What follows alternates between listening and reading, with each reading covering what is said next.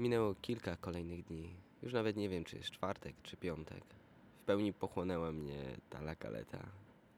Wiele rzeczy się wydarza we mnie, w moim, w moim postrzeganiu siebie.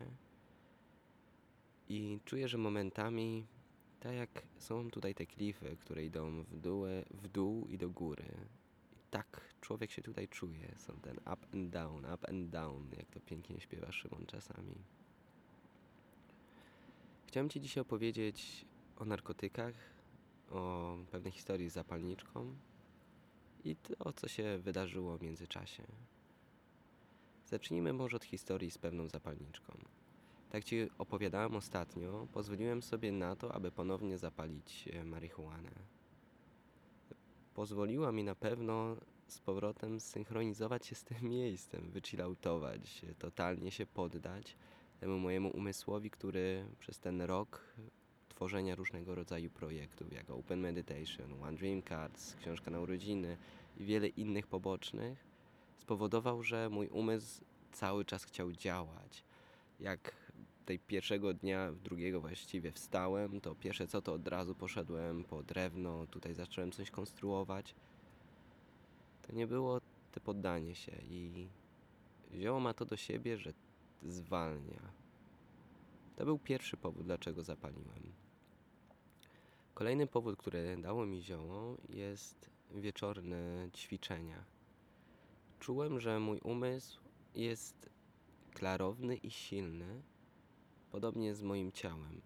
I w wypadku, kiedy zapalę, czuję, że moje ciało staje się bardzo ciężkie, a mój umysł ospały.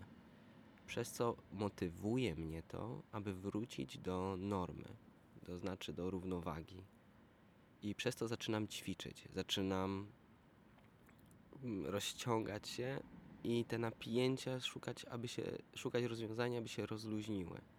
I tak zaczynam ćwiczyć. Więc można powiedzieć, że marihuana w, ta, w tym wypadku była dla mnie motywatorem do tego, aby ponownie poświęcić przynajmniej 2-3 godziny na samo ćwiczenie. Bo jest to proces mozolny, ale jeśli mam tutaj czas, to czemu nie? Jednak po dwóch dniach e, przestałem używać marihuany. Wcześniej, tak mówiłem, kiedyś byłem uzależniony. To jest, wrócę na chwilę do tego uzależnienia, ponieważ bardzo śmiesznie się uzależniłem. E, jak pracowałem, mm, jak już miałem taki okres, kiedy pracowałem jako freelancer, to robiłem, że moje środy są zawsze wolne. I zrobiłem sobie, że to są środy tylko sam na sam ze sobą. I wybrałem ten dzień, że w środę zawsze pozwalam sobie zapalić.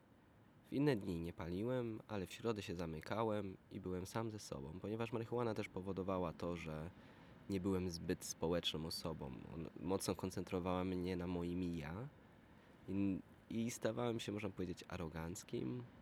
E, interesowałem się tylko, jeśli kiedykolwiek paliłeś, to możesz zwrócić nawet uwagę, że marihuana czasami powoduje w tobie lęki lub paranoję. Jest to spowodowane w tym, że się mocno koncentrujemy nad naszym, na naszym ego, na naszym ja. Dlatego nie do końca uważam, że marihuana jest czymś społecznym, bo nawet rozmowy, które nawet mogą być przenikliwe i głębokie, wynikają z naszego ja, udowodnienia, motywacji i chęci saty własnej satysfakcji. Więc miałem swoje środy palenia. I gdy się już to skończyło, kiedy już nie mogłem być freelancerem i zacząłem pracę, która wymagała także mojej obecności w środę, okazało się, że w każdą środę moje myśli były kierowane do palenia. Szukałem okazji, aby zapalić, a widziałem, że to jest niemożliwe. I to się przeciągało. Zacząłem myśleć także w czwartki, jejku, czemu ja nie mogłem zapalić? Myśli były niesamowicie intensywne. W końcu znalazłem jakieś dni, kiedy mogłem sobie zapalić. Nigdy to się nie zwiększyło do palenia codziennego, ale zdarzało się, że już wtedy paliłem dwa razy w tygodniu, w różnych momentach, kiedy po prostu miałem okazję zapalić. Co powodowało, że stawałem się jeszcze bardziej aspołeczny, bo chciałem znaleźć okazję, aby być sam, żeby nie było żadnej partnerki, żeby nie było przyjaciół, żeby mógł po prostu na chwilę sobie usiąść i pobyć sam ze sobą, tak jak wcześniej. I tak w sumie się zaczęła moja historia i to się ciągnęło. Czasami przerywałem na miesiąc, ale po miesiącu się łamałem i znowu był okres, że na przykład przez dwa tygodnie od czasu do czasu podpalałem, znowu później, nie wiem, dwa miesiące wolnego. Aż do pamiętnego momentu, kiedy znalazłem sobie tę silną determinację i powiedziałem, ok, decyduję się, że na rok nie będę palić. I, I tak było. Ale dobrze, żeby nie przynudzać z tym. Co się wydarzyło i dlaczego po raz kolejny przerwałem? Jest, powiedziałem Ci o plusach, ale teraz chciałem Ci opowiedzieć o mocnych minusach. Przede wszystkim marihuana powoduje utratę pamięci, w szczególności tej krótkotrwałej. Nie pamiętasz tak naprawdę, co się wydarzyło. Jeśli myślisz, że wymyślasz świetne pomysły podczas marihuany, podczas palenia, że stajesz się bardziej kreatywny i tworzysz projekty za miliony, to niestety muszę Cię zmartwić, ponieważ nie będziesz miał motywacji do stworzenia tych projektów. Ponieważ inna osobowość się pojawia w momencie, kiedy zapalisz, a inna osobowość jest w momencie, kiedy nie palisz. Więc ta osobowość, czyli można powiedzieć, że w momencie, kiedy zapalisz, stajesz się Janem Kowalskim. Ten Jan Kowalski zaczyna mieć flow do stworzenia pięknego projektu, ale później znowu stajesz się Marcinem, Kasią i. I nie masz tego. Mimo, że masz ten projekt zapisany, ta motywacja nie pochodzi już tak głęboko z serca. Dlatego tak ważne jest mieć jasność i klarowność umysłu, żeby być w pełni w uczuciu jestem, a nie w uczuciu jestem ziołem.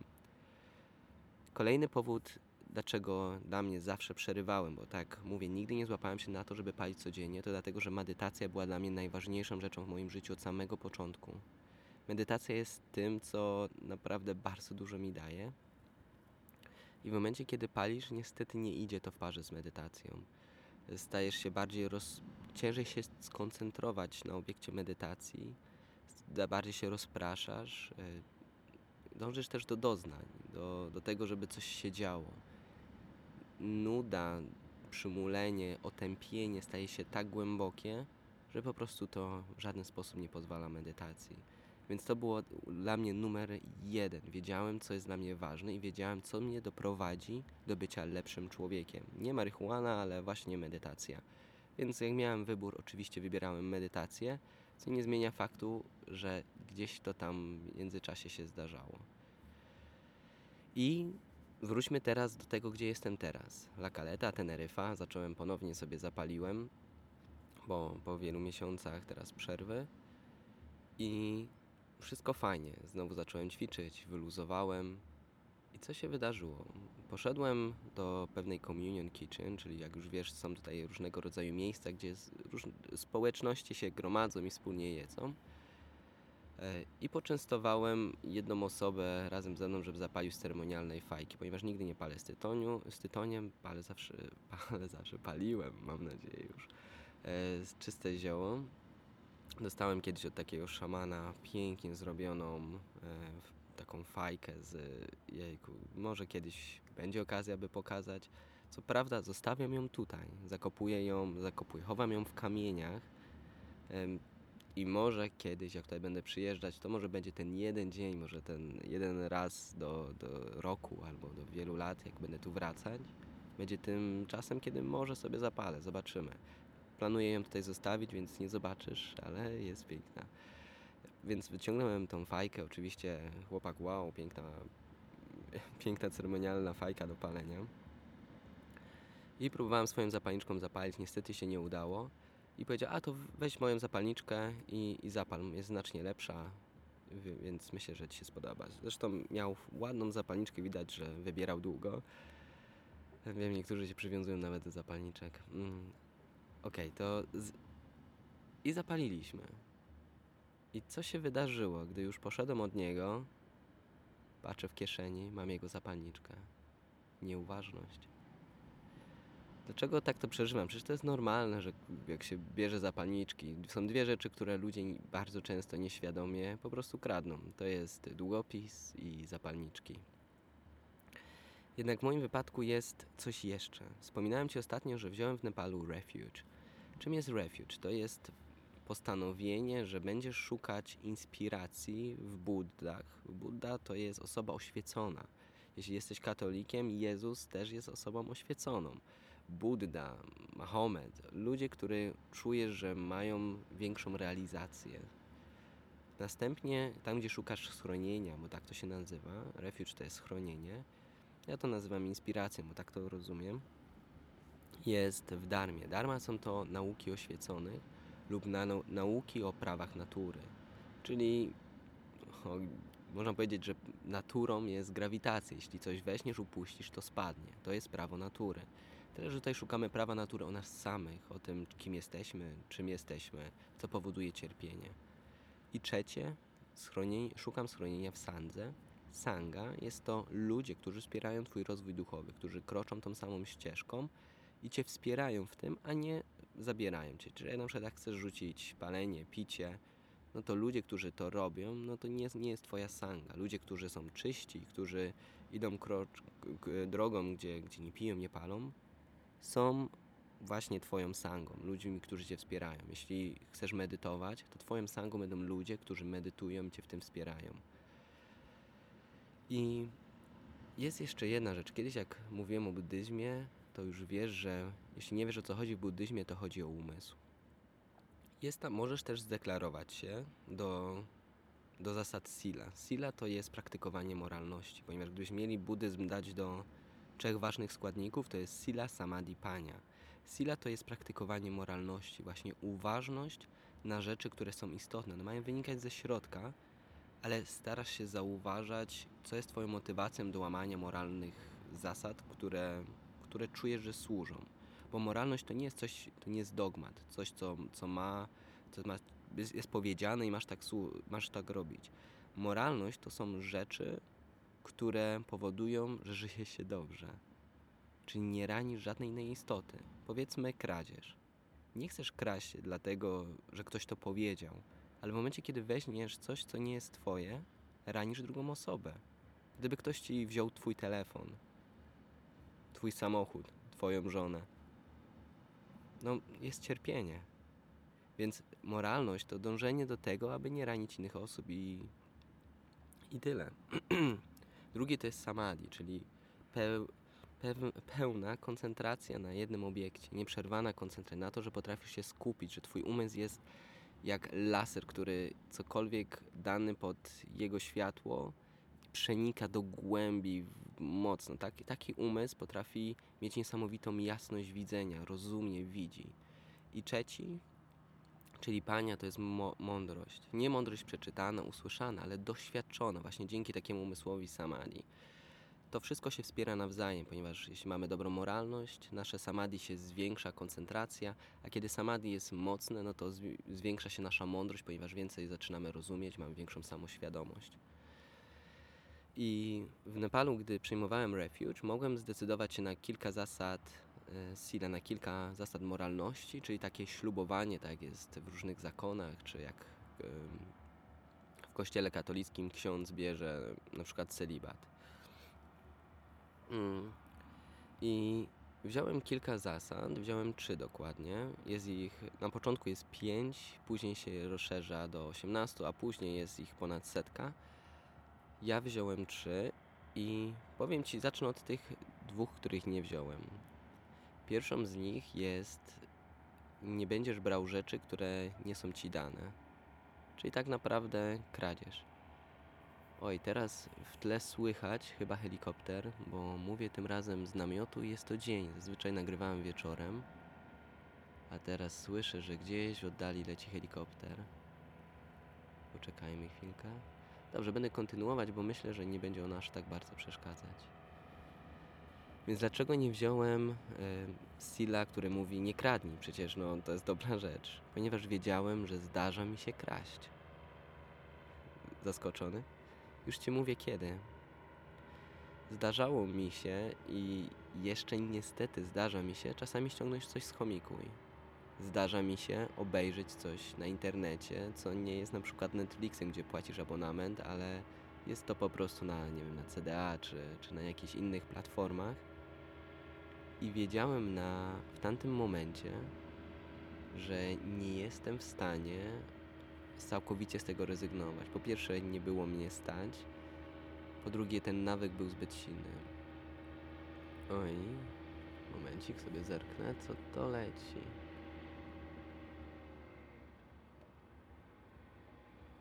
Oj, teraz chyba widzę, że to nie helikopter, bo helikoptery tutaj też latają, ale jakaś głośna motorówka. Nie. Z tego namiotu nic nie widać, bo mam widok tylko na ocean. Ale dobrze, przejdźmy dalej, przepraszam cię za to. Idziemy dalej, więc to z pierwszego, którego nie przyjąłem. To, co przyjąłem, to było nie zabijać. Zdecydowałem się, że nie będę zabijać, że nie zabiję nawet komara i żadnej jego istoty, która, która żyje. Przyjąłem także sexual, sexual misconduct, to znaczy, że będę lojalny mojej partnerce i nigdy nie spowoduję, że ktoś zdradzi. Czyli nie tylko to, że ja nie zdradzę, ale także jeśli wiem, że ktoś ma partnerkę, partnera, to nigdy nie będę w- powodował, że ta osoba by zdradziła tą osobę. Czy gwałt, czy jakiekolwiek inne rzeczy. E, I trzecia rzecz to jest, i tutaj bardzo istotna, że zachowam czystość umysłu. Tu nie chodzi o to, że nie, już nie, nie będziesz pić alkoholu, nie będziesz palić, nie będziesz brać narkotyków. Chodzi o to, że żadna z tych rzeczy nie, nie spowoduje nierównowagę w Twoim umyśle. Że stracisz uważność. To znaczy, że nie będziesz pić alkoholu do takiego stopnia, że totalnie się wyłączysz. Czy nie będziesz narkotyków, które nie będą powodować totalne otępienie. Więc na pewno dla niektórych to znaczy, że nie mogą nic brać. I zacząłem zauważać, że w moim wypadku z paleniem może zaczynać być podobnie. Wydawało mi się, że jestem bardzo uważny podczas palenia, a jednak przez jedno zapalenie zrobiłem dwie rzeczy. Straciłem uważność i ukradłem zapalniczkę.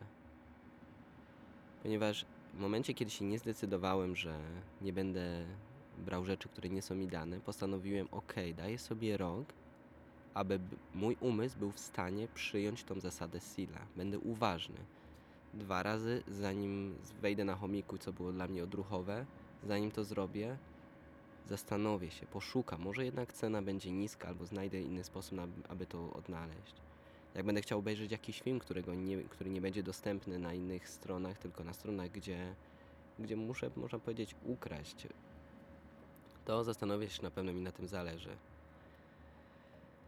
I ta rzecz, ta zwykła zapalniczka spowodowała, że zacząłem się zastanawiać. Mało tego, trzymałem tą zapalniczkę przez 3 dni, ponieważ użyłem ją, bo moja zapalniczka nie chciała działać, użyłem ją do rozpalenia ogniska, więc pojawiła we mnie się myśl, ojejku, teraz jeszcze użyłem tą zapalniczkę, więc muszę kupić nową. Ale nie szedłem do miasta i tak to się za mną ciągnęło i, i ta zapalniczka była dla mnie tym symbolem stracenia uważności na moment, ale jak istotny.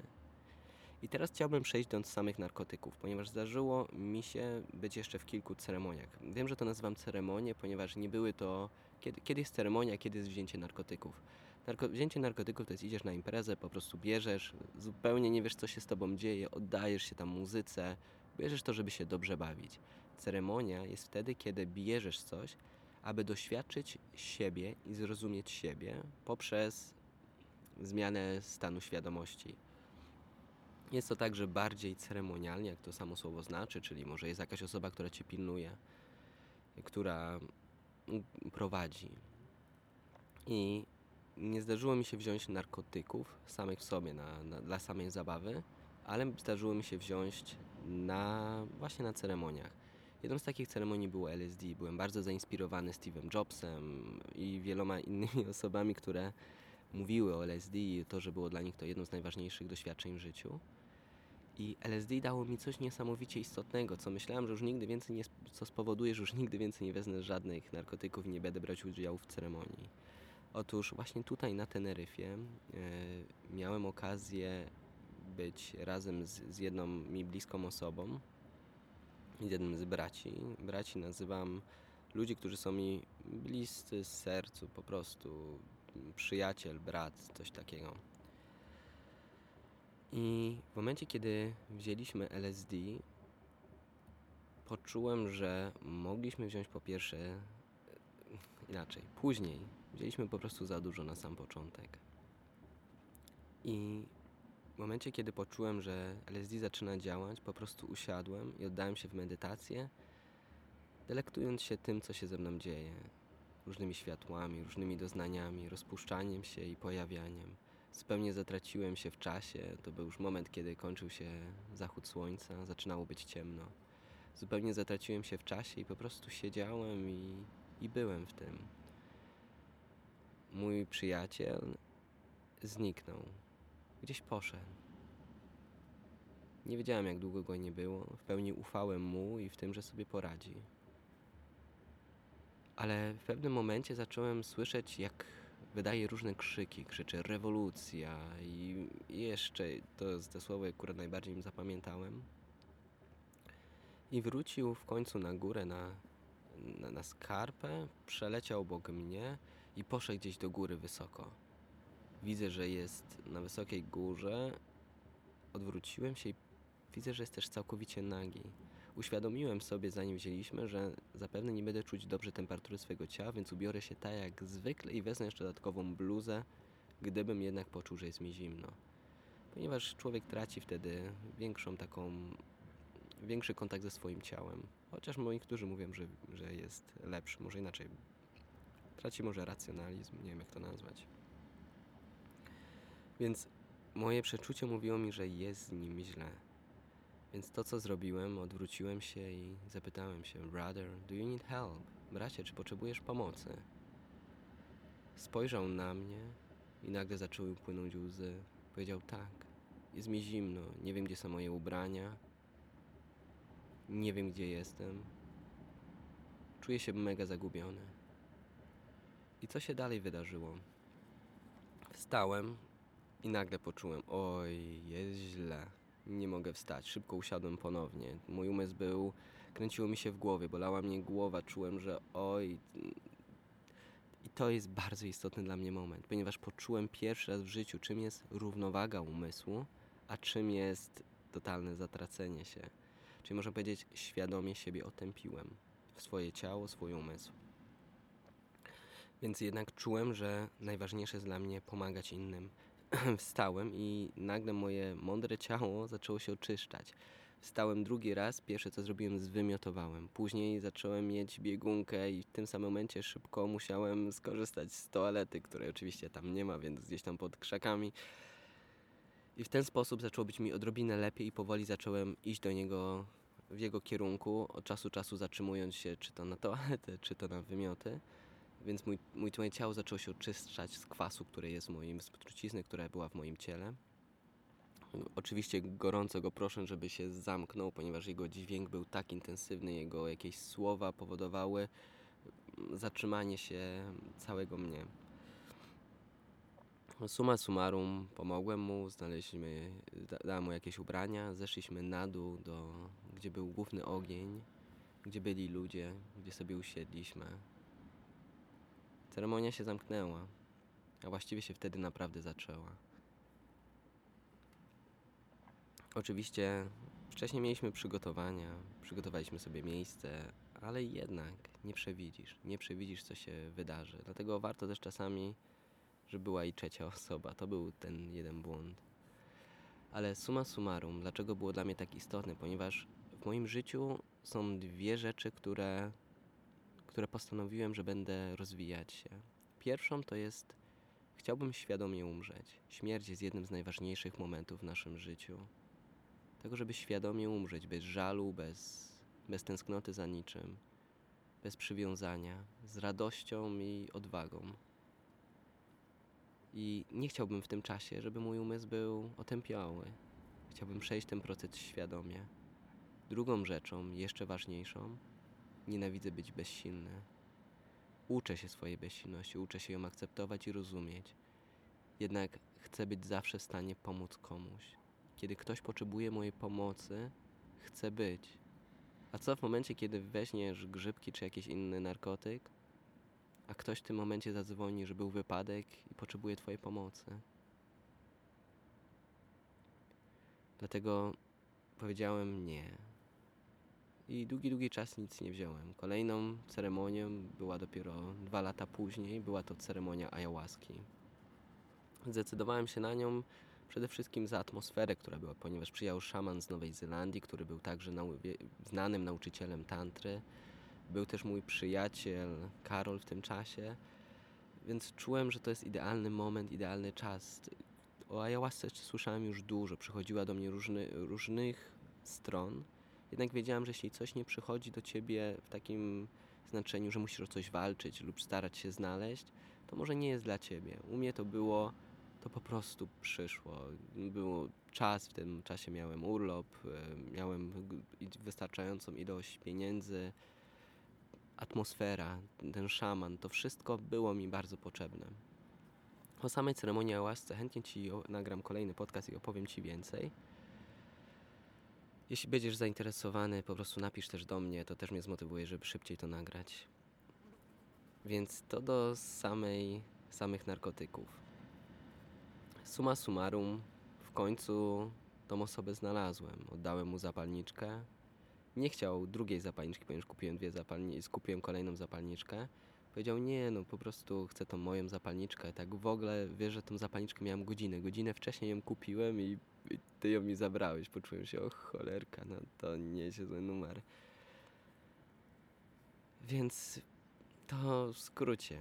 I jeszcze ostatni powód, dlaczego nie planuję nie palić, przynajmniej już tutaj więcej, to jest to, że mam silne postanowienie od, od dawna, od, od kiedy kiedy naprawdę pierwszy raz zacząłem palić, że nigdy nie będę się dzielić pod wpływem jakiego, pod wpływem, pod czego, jak, jakikolwiek wpływem czegoś. Czy jakby był, no pić nie piłem nigdy jakoś w życiu, ale czy inaczej. Nie nagrywałbym podcastu, nie pisałbym artykułu, nie prowadziłbym medytacji, gdybym był pod wpływem marihuany. Nawet dzień później nie pozwalam sobie, bo wiem, że potrzebuję dzień przynajmniej na to, żeby mój umysł wrócił do minimalnej równowagi jakiejkolwiek. Więc jeśli chcę tworzyć, jeśli chcę się dzielić, potrzebuję równowagi umysłu, jasności, klarowności. Praw... Nie wierzę, że prawdę można znaleźć przez narkotyki. Nawet jeśli ją znajdziesz, to zapomnisz, nie poczujesz. To będzie tak, by ktoś inny ją doświadczył, tak by to było przeczytane. Powiem Ci jeszcze fajną rzecz są trzy rodzaje prawdy, w tej, jak mówiliśmy o tym Panie. Jest prawda, którą ludzie akceptują na ślepo. Ktoś im po prostu to powiedział. Oni powiedzieli, często tak ludzie w kościele robią, że coś im powiedziane i tak to jest prawda. Druga prawda to jest prawda, którą analizujesz, którą. Fajny przykład jest z restauracją. Idziesz do restauracji i wchodzisz do restauracji, czytasz menu i mówisz, uuu, jakie mają tutaj pyszne desery, o, jakie tu mają pyszne jedzenie. No przeczytałeś i akceptujesz na ślepo tylko poprzez przeczytanie.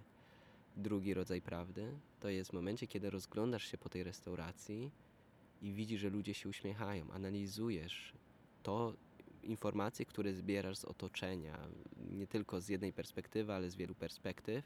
O, ludzie są zadowoleni, jest piękna atmosfera, dobre gwiazdki ludzie dają, na TripAdvisorze to jest najlepsza restauracja, super. To jest drugi rodzaj prawdy.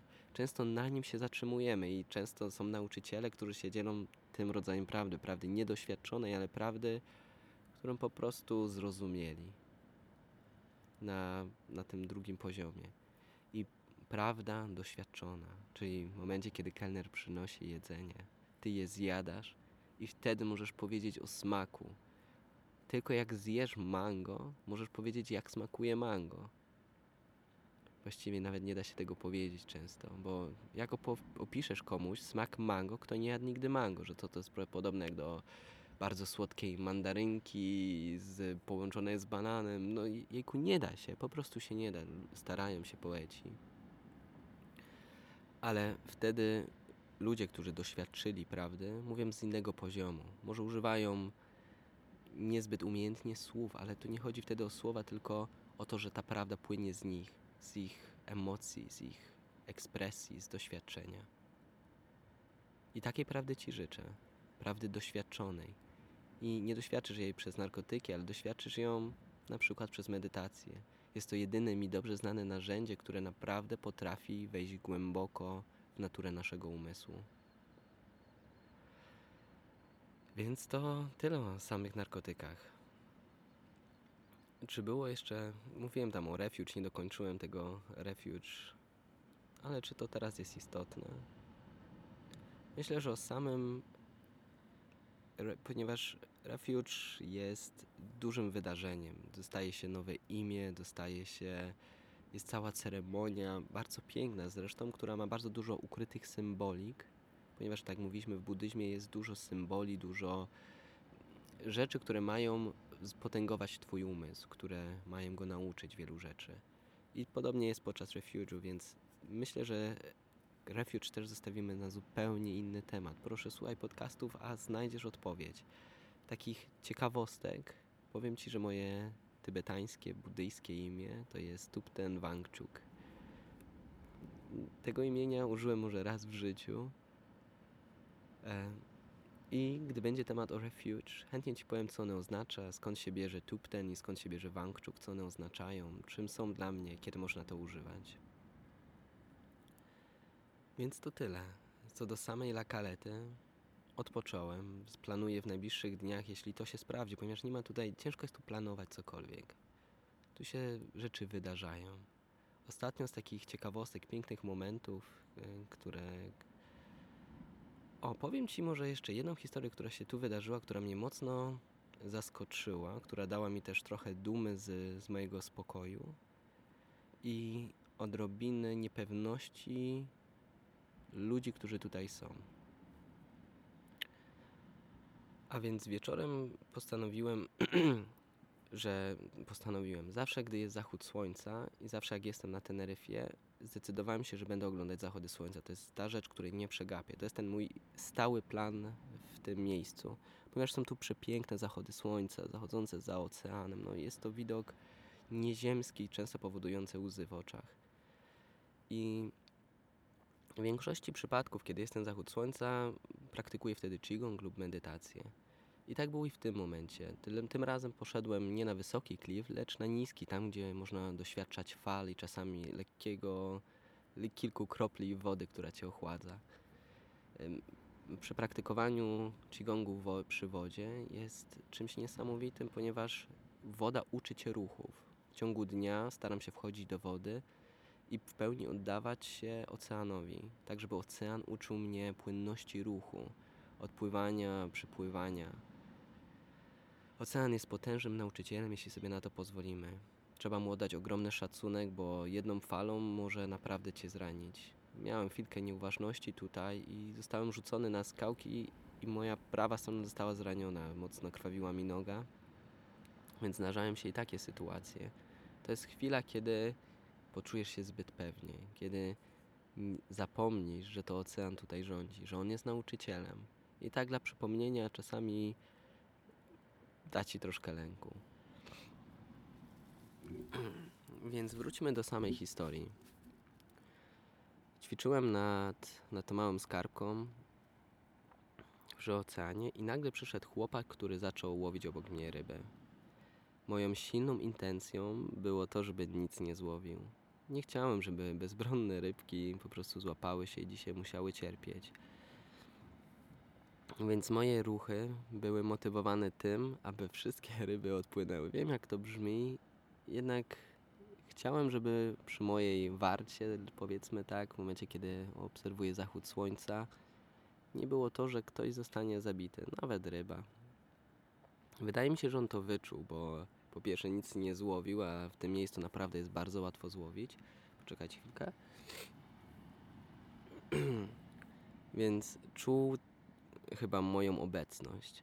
Nagle przyszedł drugi chłopak, który najpierw poszedł z nim porozmawiać, temu coś powiedział, coś czuję, że mu powiedział, że po prostu trochę mu tu przeszkadzam. I ten chłopak stanął zaraz obok mnie postanowiłem, że się nie ruszę, ponieważ już dawno temu zdecydowałem się, że nikt nie zabierze mi zachodu słońca. Nawet najpiękniejsza kobieta, nawet moja partnerka. Zachód słońca jest tym, czym jest dla mnie najważniejszy, ponieważ jest to chwila zachwytu, która powoduje stan pełnej obecności. I chłopak, który stanął obok mnie, stanął bardzo blisko, tak jakby chciał mnie wypłoszyć, jednak czułem się pewnie, ponieważ byłem tam pierwszy i czułem, że dzisiaj mam swoje flow, że dobrze mi idzie z qigongiem, czuję bardzo mocno swoje wewnętrzne chi, ruchy są płynne, czuję się bardzo stabilnie na nogach, mocno uziemiony. I nagle chłopak, co robi?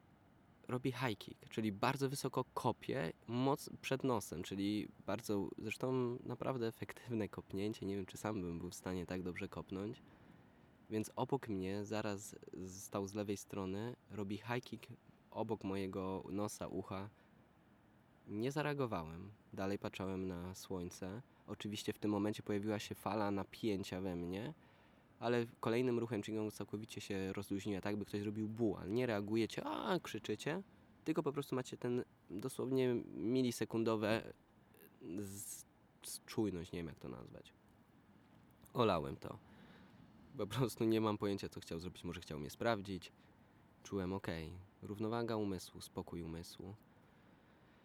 Ale minęło kilka sekund. Robi to ponownie, tym razem znacznie bliżej. O mało co nie uderzył. Ja się nawet nie odsuwam, ponieważ czułem. Czułem, że nic się nie wydarzy. Czułem pewność w sobie. To nie była ignorancja. W momencie, kiedy noga leci to, to, jest, to zdobywacie doświadczenie, w szczególności sparingów, kiedy wiecie, że cios naprawdę przyleci obok, wtedy sobie pozwalacie na więcej. W tym wypadku czułem, że on nie chce mnie kopnąć, więc zrobił to, jednak zrobił to bliżej. Tym momencie postanowiłem, że się odwrócę, nadal trzymając ręce w pozycji trzymania chi, e, blisko słońca. Jednak odwróciłem głowę, spojrzałem mu głęboko w oczy i miną zrobiłem mu tylko uczucie what the fuck, co do cholerki. E, chyba się lekko spłoszył, wróciłem z powrotem i dalej stałem obok niego. Stał tak jeszcze przez minutę i nagle co zaczyna robić to i wydaje dziwne dźwięki. Wtedy uświadomiłem sobie, że poczułem całym sobie, że to już mnie rozprasza, że to jest coś, co, co zabiera. I wtedy szybko zrozumiałem siebie. Zrozumiałem, okay, to jest że moja rzeczywistość. To jest moment, który się pojawił. On nie jest oderwany od tego momentu. On jest częścią, tak? Ten zachód słońca. Więc zdecydowałem się w pełni oddać temu momentowi. Co to oznaczało? Oznaczało, że zacząłem robić dokładnie to samo co on. Czyli on mi zaczyna robić, a ja mu zacząłem z nim grać mój przyjaciel tworzy takie warsztaty jak soul singing, czyli śpiewacie z duszy siebie, staracie się synchronizować i wspólnie wydawać różnego rodzaju dźwięki, śpiewy. Więc pochwyciłem to i ten zachód słońca stał się mega zabawny. On tutaj a ja mu i zaczynamy po prostu chyba całkowicie zdębiał, bo bardzo szybko przestał to robić i po prostu poszedł do tego drugiego kolesia, coś do niego powiedział i, i zwinęli wędkę, nic nie złowili i poszli z powrotem. Okej, okay, co ta sytuacja mnie nauczyła? Dalej dokończyłem cały proces Qigongu po zachodzie słońca, jeszcze tam zostałem, pomedytowałem. Jednak co ten chłopak miał w głowie, że taki numer wy, wyrobił, że macha komuś nogą przed nosem? Co on chciał? Co chciał udowodnić? Niestety, to co się okazuje później, to jest tutaj dwóch, właściwie trzech, bo ten, ten trzeci jeszcze dochodzi. E, nie, nie chciałbym, żeby to zabrzmiało jako brak tolerancji. Jednak wieczorami krzyczą Allah Akbar i wczoraj, wczoraj jeszcze szczelali z głośnych petard e, w mi tak cudownym miejscu, tym rajskim miejscu, w którym jestem tak by chcieli pokazać, a spadajcie, to jest nasze miejsce. I nie ukrywam, powoduje to lęk. Lęk takiej braku zrównoważenia umysłowego. No, przez Myślałem, że mam dużą otwartość w sobie, ale jednak widzę, że działają na mnie różne propagandowe historie o, o fanatykach religijnych, którzy się wysadzają i wie, mam na tyle dużo pewności i zaufania do tego, że oni tacy nie są. Oni po prostu emanują i wykorzystują lęk, który słowo Allah Akbar, huki jak strzelanie z petard, pistoletów powoduje w innych ludziach. I w ten sposób próbują tutaj po prostu poczuć, pokazać swoją siłę. A siła spokoju jest niewiarygodnie potężniejsza. Tak, mam nadzieję, pokazałem Ci tą historią. Miałem kiedyś podobną historię tutaj, ale to może opowiem Ci jutro czy podczas kolejnego podcastu. Na dzisiaj to będzie koniec. Chciałbym Ci dać ćwiczenie, które czasami już robiłem też tutaj. Proszę zamknij na chwilkę oczy, chyba że jedziesz samochodem, wtedy tego nie rób. Wtedy tylko przejdź do uważności oddechu. Dosłownie kilka sekund. Zauważ całą długość wdechu, zauważ jak wdech się skończy i pojawi się krótka pauza. I zauważ jak rozpocznie się wydech.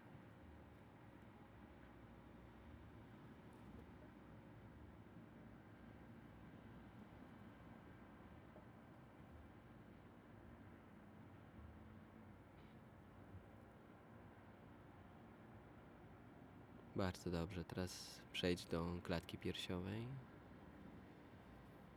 I zauważ, jak się unosi i opada podczas wdechu i wydechu. I poczuj bicie serca.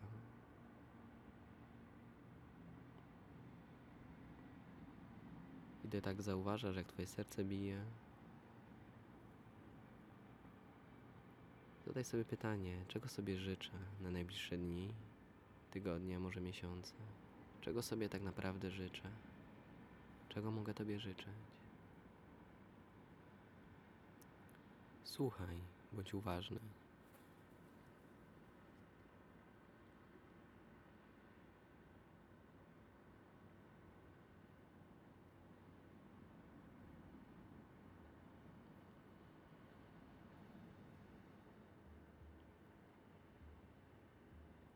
I cokolwiek się pojawia, a nawet jeśli się jeszcze nie pojawiło, daj temu przestrzeń. Może się pojawi w najbliższej godzinie. Może jak będzie dzisiaj pod prysznicem. Czego sobie życzę, tak z całego serca. A cokolwiek się pojawi, czy się pojawiło, tego ja bardzo mocno Ci życzę. Namaste.